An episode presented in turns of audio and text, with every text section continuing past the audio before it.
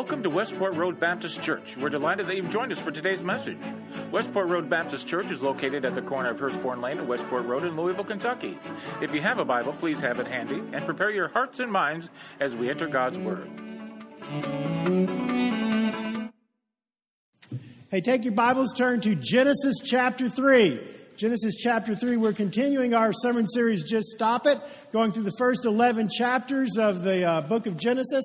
And we're going to talk, uh, be talking this morning about blaming other people and making excuses. Anybody here ever made an excuse for something before?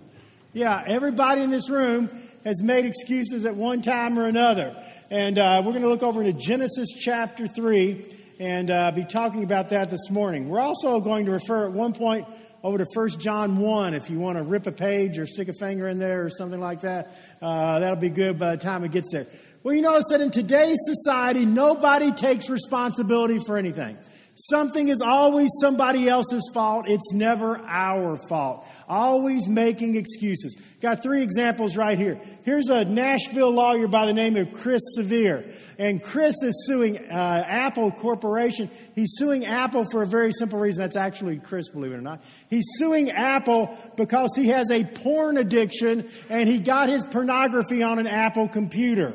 And so uh, it led to him getting divorced. And he said Apple should have had more controls on the computer. It was just too easy to access the pornography. Therefore, he is suing Apple and taking no responsibility for what he did himself. This is Walter Randell uh, that you see here. Walter is suing McDonald's for making him fat. Uh, uh he ate at McDonald's four to five days a week uh, had two heart attacks. Uh, his health deteriorated, and he sued McDonald's for $2 million. Now, it became such bad publicity for McDonald's that they settled out of court. And the settlement for Walter was this he gets a lifetime supply of McDonald's. Seriously, absolutely true. And then the third here is we have Mark Johnston. Mark Johnston. Mark is suing the Grand Casino in Las Vegas because he lost money while gambling in Vegas. Who would have thought that could happen?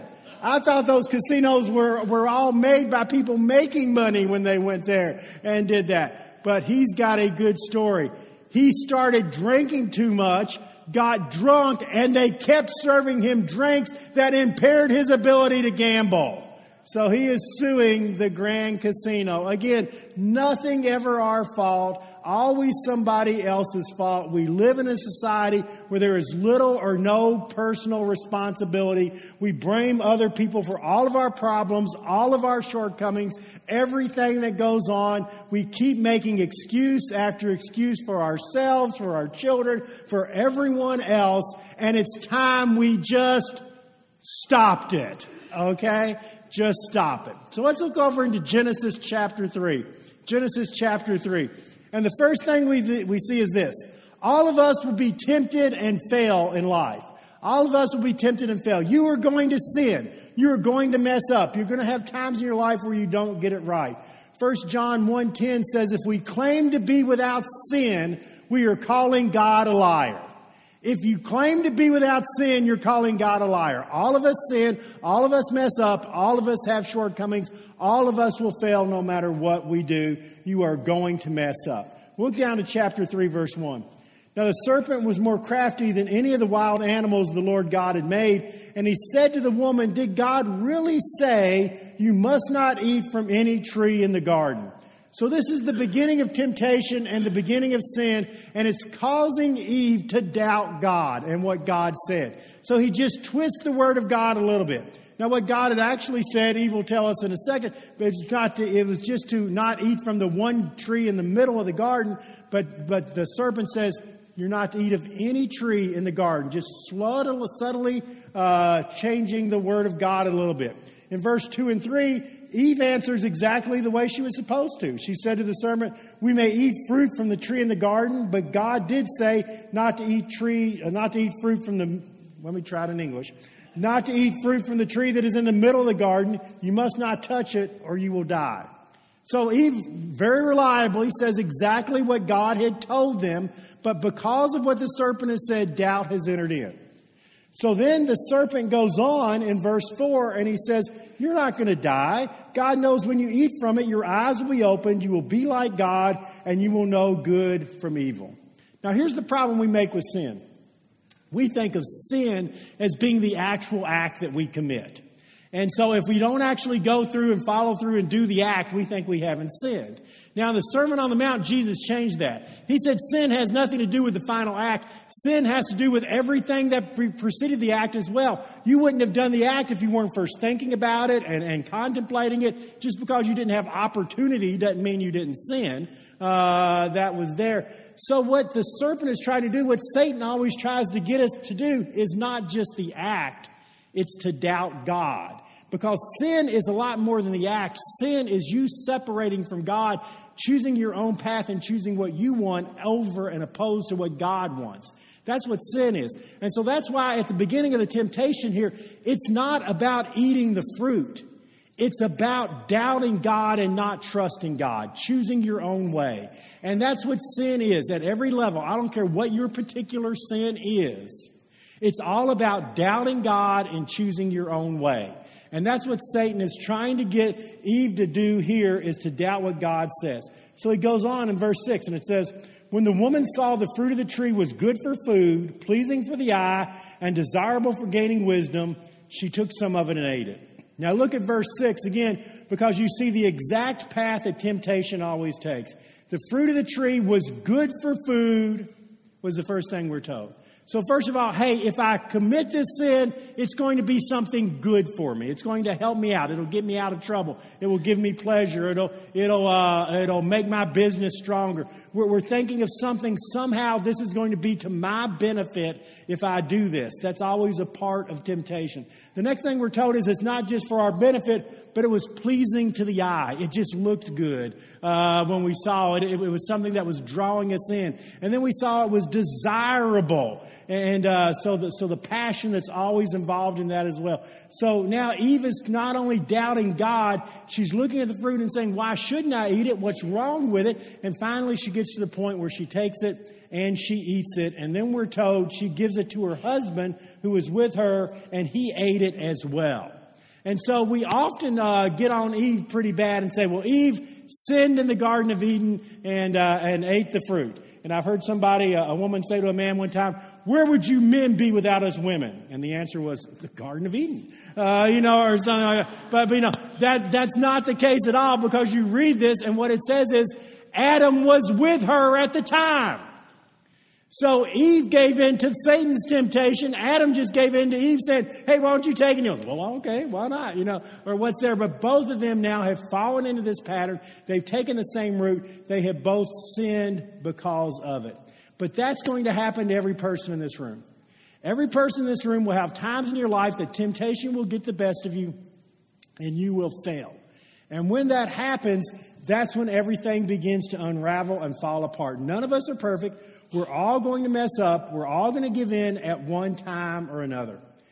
In the early 1960s, Stanford University did a, uh, an unusual study called the marshmallow test. Anybody here ever hear of the marshmallow test? Yeah, several of you have. Well, the marshmallow test is really very interesting. You offer a kid one marshmallow, they can have it now. If they delay gratification for a few moments, they get more marshmallows. And so the marshmallow test was set up and say, let's see how kids deal with temptation.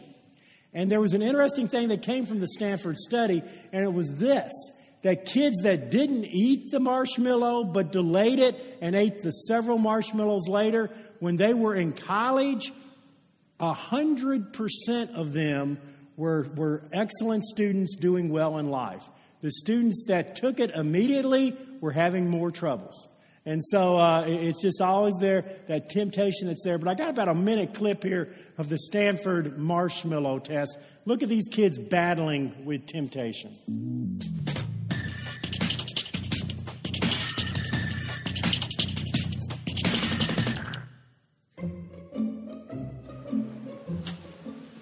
Okay, sit in that chair. All right, here's the deal marshmallow for you. You can either wait, and I'll give you another one if you wait, or you can eat it now. When I come back, I'll give you two, another one, so then you'll have two. But stay in here and stay in the chair till I come back, okay? All right.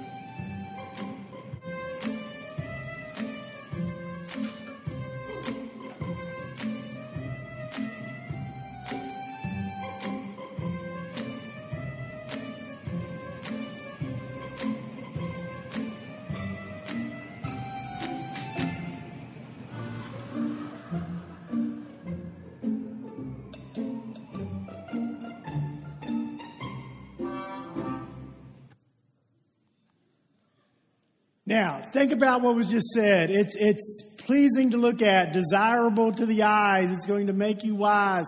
And then you see the struggle that was going on with these children. Temptation is going to be there, and there will be times that all of us will fail. All of us will be tempted, all of us will fall. That brings us to the next thing that we look at. When we fall, we often seem to we often seek to cover it up instead of admitting it. So you mess up, and the first thing we do is we try to cover it up instead of just admitting that we've messed up to begin with. So that's what happens to most people, and it happens for a very simple reason. It happens because when you mess up, the first thing that kicks in is your defense mechanism. You want to protect yourself. And so, to protect yourself, you start making excuses, you start blaming others, you start doing things that you hope will take care of your problem that you've messed up and done something wrong. And we see that in our scripture passage. The first thing we often do is that we try to hide it. We avoid people, we avoid the situation uh, that's there. So we try to hide the fact that we've messed up. Adam and Eve do that in our scripture passage. Uh, keep reading in, in our scripture in verse 7. It says, Then the eyes of both of them were opened, and they realized that they were uh, naked. And uh, so they sewed fig leaves together and made coverings for themselves. So they eat the fruit, and when they do that, that innocence is lost, and suddenly shame comes into the picture. Because when you've messed up, when you've done something wrong, guilt and shame is always the first emotion that you have. And so the first thing they do when they begin to feel guilt and shame for what they've done is they try to hide the guilt and shame. And for them, it was an understanding hey, we don't have clothes on, we're naked, we need to cover ourselves. But the covering of themselves is just a symptom that what is going on is they are trying to cover, they are trying to hide the sin and the shame that has come into their life. And you keep reading uh, as you go on. Verse 8 then the man and his wife heard the sound of the Lord God as he was walking in the garden in the cool of the day, and they hid from the Lord God among the trees of the garden. Now, why are they hiding from God? Again, it's a defense mechanism. They've done something wrong. They don't want to get in trouble. They don't want to be blamed for it. So they're going to cover themselves and hide themselves, and then they're literally going to get behind a tree and hide from God because they are trying to cover their sin as a defense mechanism of what's going on in their life.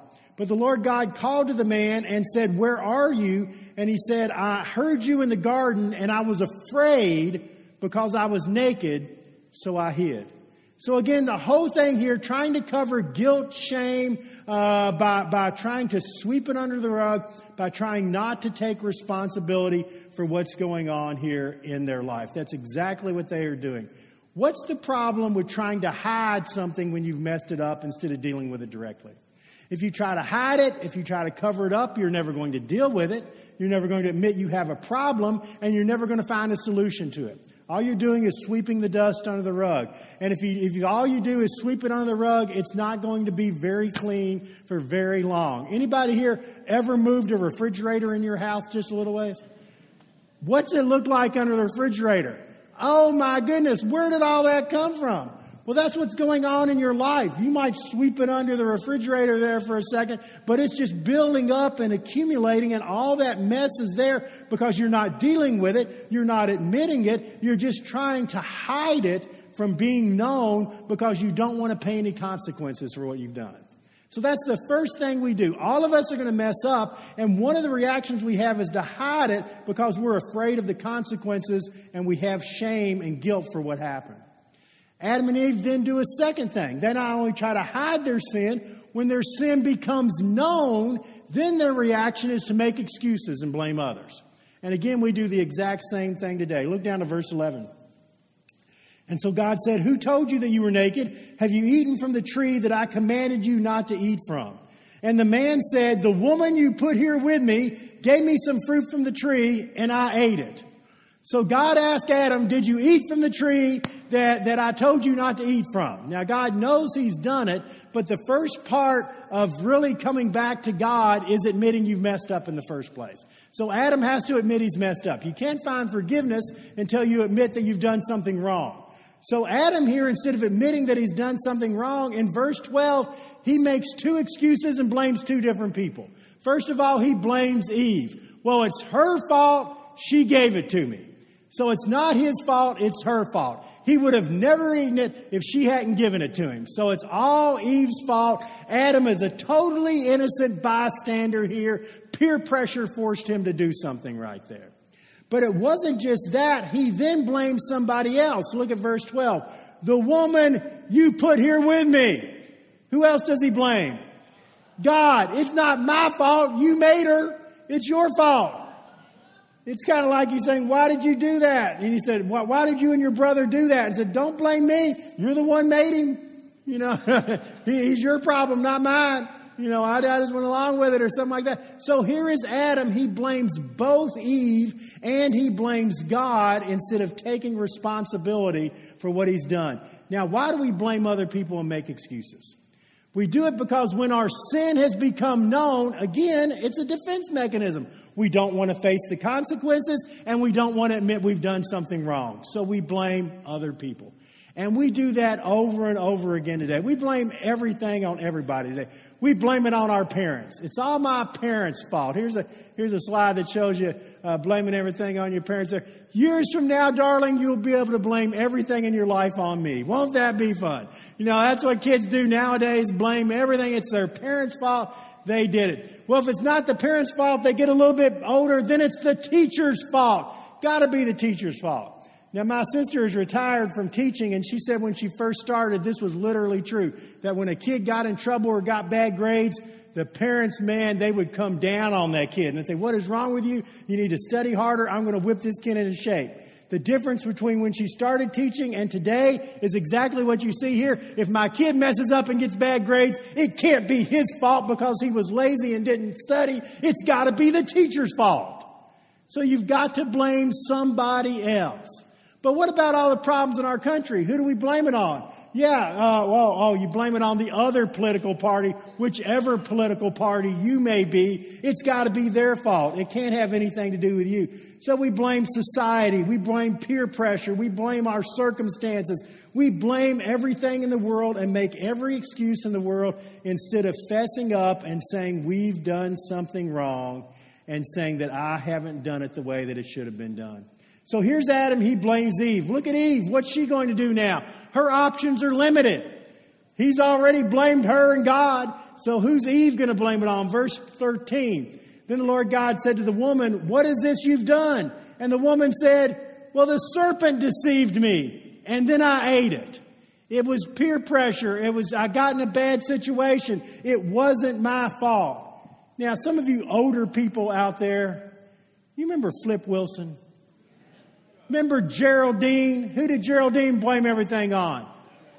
The devil. Yeah, yeah, I got a picture of Geraldine right here. The devil made me do it. You know, well, that's what Eve is saying here. Well, it's not my fault. The devil made me do it. Now, think about all the stuff we blame things on. Well, I, have bad, I had a bad abusive parent. Uh, it was my teacher's fault. Uh, it's society's fault. It's the devil's fault. It was peer pressure. We blame it on all of those different kinds of things. Are any of those things, do they have anything to do with you messing up? Absolutely, they do. Peer pressure can cause you to do things you wouldn't normally do. Uh, having an abusive parent uh, as you grew up can cause you to do things that you shouldn't do. But here's the, the crux of the whole matter you still have a choice. You may have grown up in a bad situation. You may be around the wrong group of people that led you to do something you shouldn't do, but you're the one that made the decision. Nobody twisted your arm and held you down and made you do something you didn't want to do. You made the decision to do it. And if you don't take responsibility for making that decision, then you're going to keep getting into bad situations and you're going to keep making mistakes because you've never faced up to the fact that you have done something wrong and tried to take it on right from the start. And that's exactly what we see in our scripture passage. So, what have we seen so far? We've seen we're all going to mess up and fail and sin. And we've seen the question then is how do you react? And often people act defensively and try to hide their sin or blame it on somebody else. And that brings, brings us to the last thing that we see. We need to take responsibility for our behavior and seek God's grace. We need to take responsibility for our behavior and seek God's grace. Look back to that first John passage I alluded to a little bit earlier. First John chapter 1. Look down to verse 8. If we claim to be without sin, we deceive ourselves and the truth is not in us. If we claim to be without sin, there's only one person that's being deceived. Who is it? It's you. If you say, I didn't do anything wrong, I'm going to hide what I did and nobody will do it. I didn't do anything wrong. It's my parents' fault. It's the government's fault. It's my teacher's fault. It's my peer, peer pressure, people I'm hanging around with's fault. If you try to deceive yourself, you're the only one that pays the price.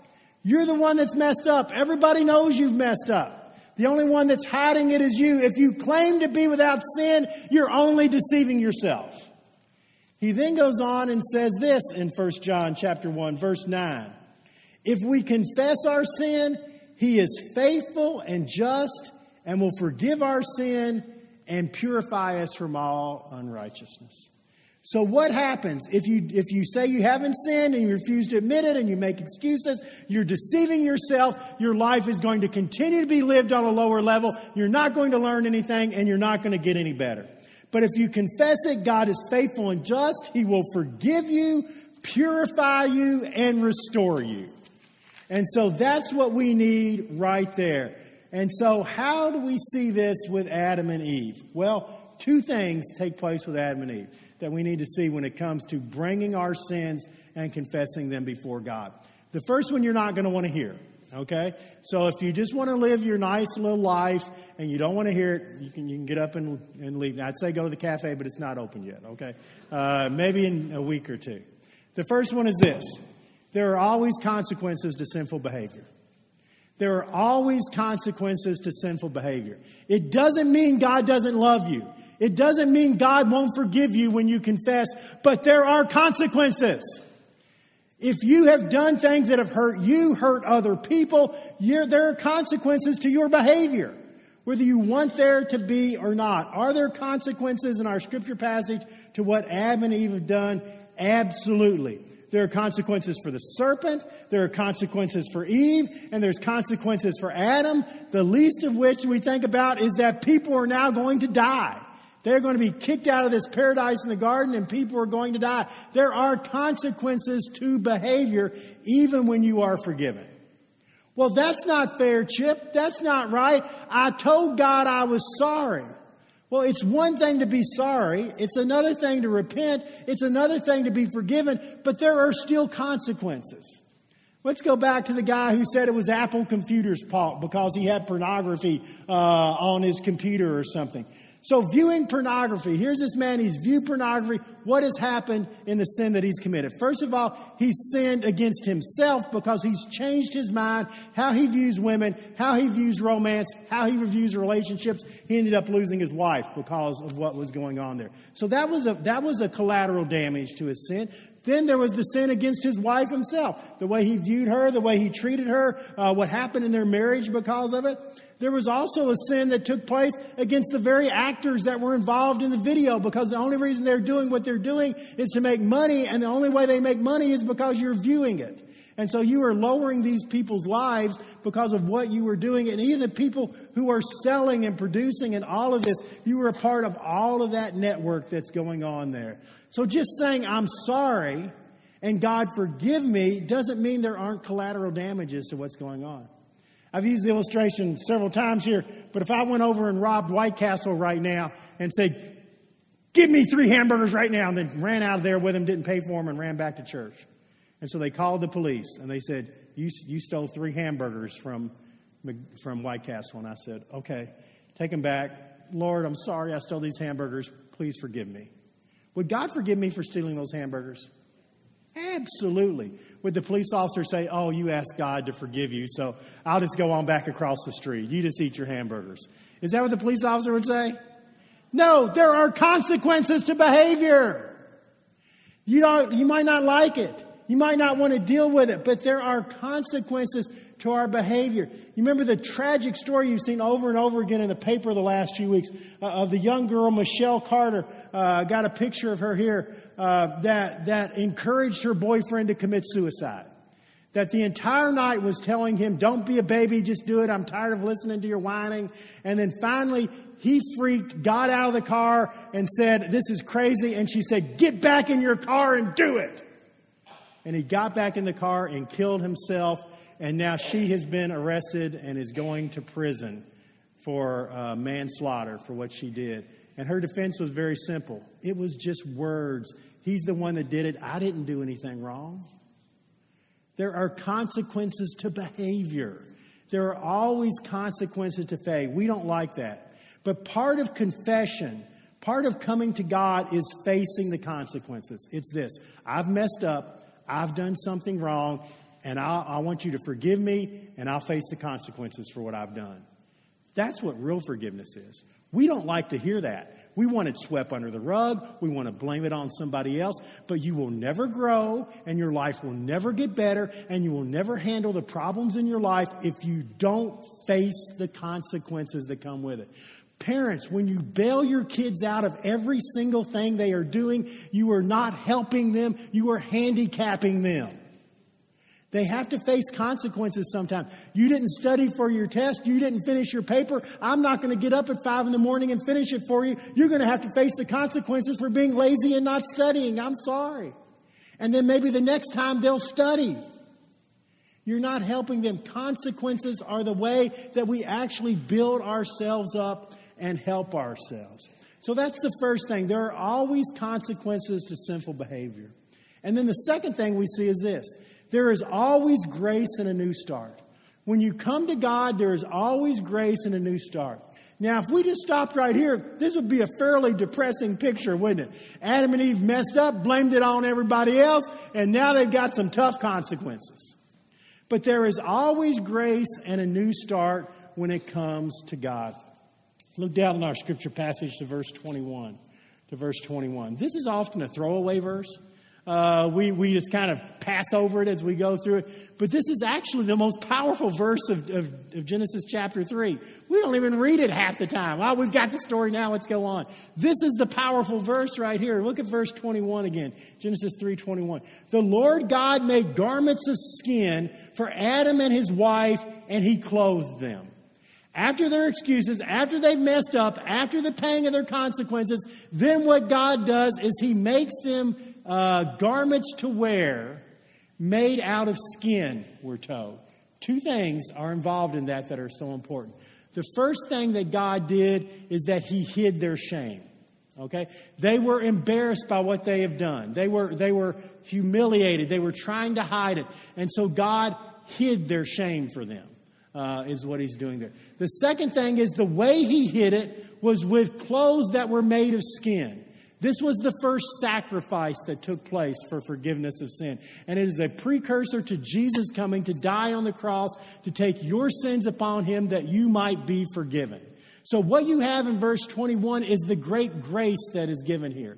Yes, I'm going to hide your shame. Yes, I'm going to cover it through this blood sacrifice, and it's going to restore you uh, back once again.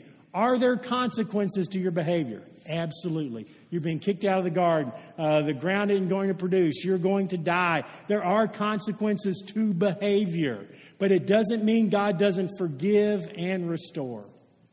Now, sometimes you'll lose things that God wanted you to have along the way. You'll, your sin will cause you to have missed blessings and things in your life God wanted for you. But what God will do is He'll take you from that point and He'll begin to restore and rebuild and renew you. Look at verse 20. Look at verse 20 of our scripture passage. We're told Adam named his wife Eve because she would become the mother of all the living. So the name Eve simply means living, uh, is what it's there. So what do we see? Sin, blame, and excuses. We've seen consequences, and then we've seen this. And Eve was going to become the mother of all living, and God made them skins and covered their shame. So it's a new start. Yes, they're no longer in the garden, but Eve now has a new start. Adam has a new start. They are going to become the mother and the father of all living. They have been forgiven. Their sin has been hidden in God, and they have now found forgiveness. God wants to restore you and take you where you are and move you forward.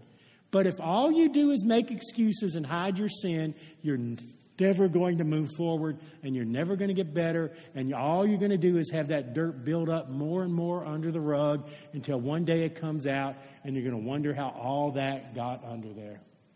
Read an interesting story this week about a young lady by the name of Cece Sims. Got a picture of Cece right here.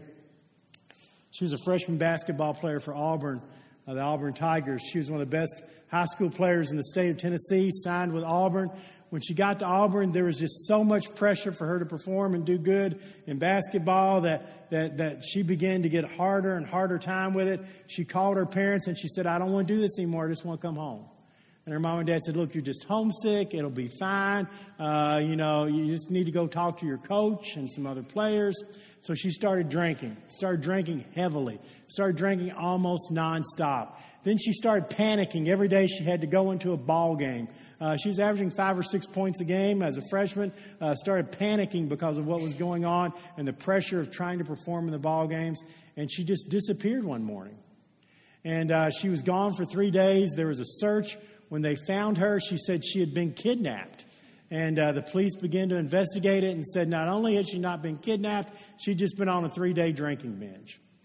And so C.C. Sims lost her scholarship, was kicked out of Auburn, went back to her home with her mom and dad. Consequences to behavior. But when she got home, she found something from her mom and dad she didn't expect. They said, Honey, we're so sorry you had to go through all this. We love you, and we want you to get your life back together again. They got her in a rehab program. She reconnected with the church that she'd fallen out of when she started going to college again, and she's put her life back together. She's going to University of Tennessee right now, not to play basketball, just trying to get a degree that she's working two jobs to pay for. And this is what she said I lost a scholarship and I lost great opportunities, but I put my life back together and I'm stronger than I've ever been my entire life. So here's a young lady doing the best she can, messed up, but not making excuses and moving forward.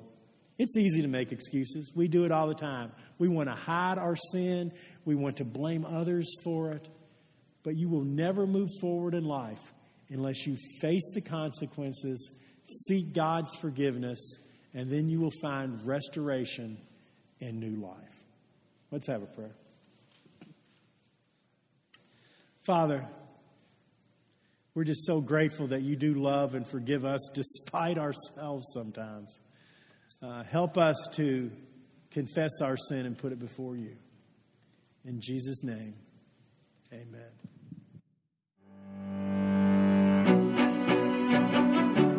We hope you enjoyed today's lesson and that it spoke to you. If you have prayer needs or want more information about us, we invite you to stop by our website, mywrbc.org, and click on Contact. Please use the word podcast in the subject line. You can also find us on Facebook, Twitter, and Instagram. Keyword MyWRBC. At Westport Road Baptist Church, we love God and love people.